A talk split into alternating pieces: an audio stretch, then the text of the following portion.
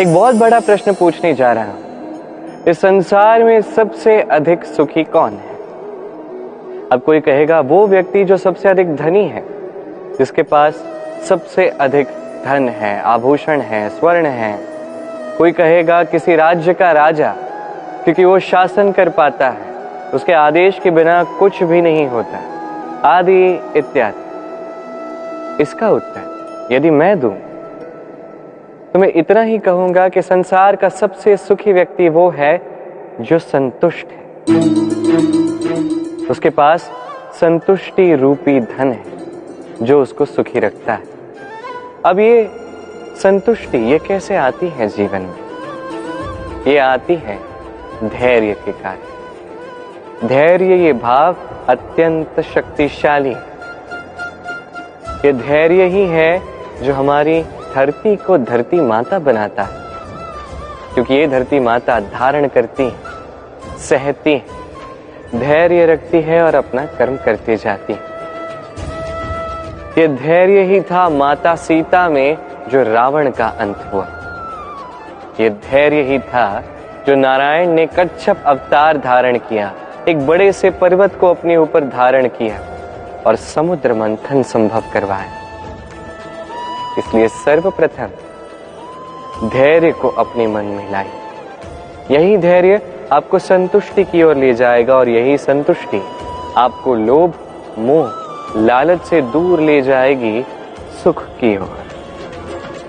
और तब ये मन प्रसन्न होकर कहेगा, राधे राधे। मनुष्य सदैव बड़ा मनुष्य बनना चाहता है। सदैव इसी की कल्पना करता है।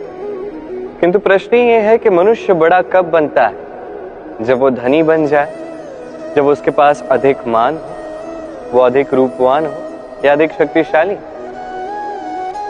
मनुष्य, बड़ा मनुष्य तब बनता है जब संकट के समय वो किसी के साथ खड़ा रहे। तो सर्वप्रथम ये सीखे।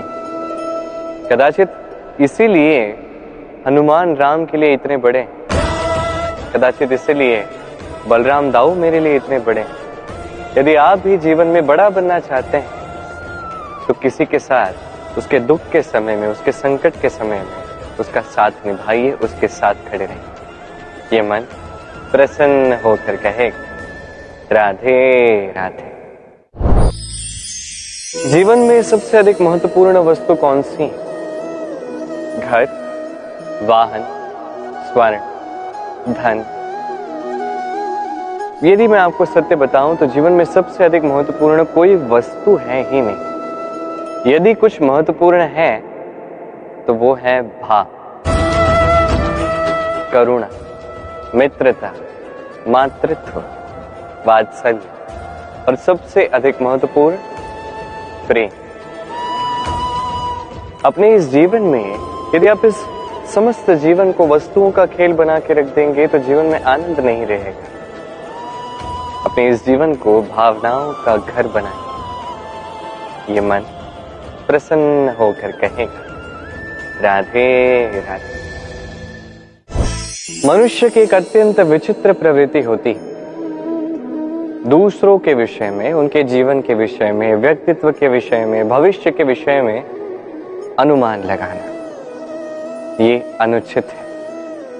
किसी के भूतकाल को लोग देख के भविष्य बता देते हैं। वर्तमान को देख के उसका भविष्य का अनुमान लगा लेते हैं। उदाहरण दूँ तो किसी दास को देखिए। उसे देख के लोग कहते हैं कि इसके भविष्य में ये हो सकता है। अनुमान लगाते हैं। अरे, इस राजा को देखिए। ये तो कितना सुखी होगा। ये तो संसार का सबसे अधिक सुखी व्यक्ति होगा। इतनी सुख सुविधाएँ हैं इसके पास। अनुमान लगाते हैं। सत्य तो ये है कि आप किसी के व्यक्तित्व के विषय में या भविष्य के विषय में पूर्ण सत्य कभी ज्ञात कर ही नहीं सकते। बस अनुमान लगा सकते और अनुमान लगा के कोई लाभ नहीं होने वाला। क्योंकि ये काल जो है, ये अत्यंत शक्तिशाली है। काले से काले, कोयले को ये हीरा बना सकता है। बड़े से बड़े राजा को रंग बना सकता है एक क्षण में। फिर आपके अनुमान का क्या लाभ? क्या मिला अनुमान लगा के इसलिए कभी किसी के विषय में कोई अनुमान नहीं लगाए, उसके भविष्य के विषय में कोई अनुमान नहीं लगाए। कोई धारणा किसी के विषय में ना बने कुछ करें तो प्रेम। सब में प्रेम बांटिए, सब में सकारात्मकता बांटिए। ये मन प्रसन्न होकर कहेगा, राधे राधे। कहते हैं, संसार में हर रोग का उपाय है। यदि आप अपने शरीर से प्रेम करते हैं तो व्यायाम कीजिए। यदि आप श्वास से प्रेम करते हैं तो प्राणायाम कीजिए। यदि आप अपनी आत्मा से प्रेम करते हैं तो ध्यान कीजिए। किंतु यदि आप अपने जीवन से, परमात्मा से प्रेम करते हैं तो सबसे प्रेम करते रहिए। ये प्रेम अत्यंत महत्वपूर्ण और आवश्यक है। इस प्रेम से अच्छी ना कोई औषधि है, ना कोई आसन। इससे अच्छा ना कोई व्यायाम है, ना कोई प्राणायाम।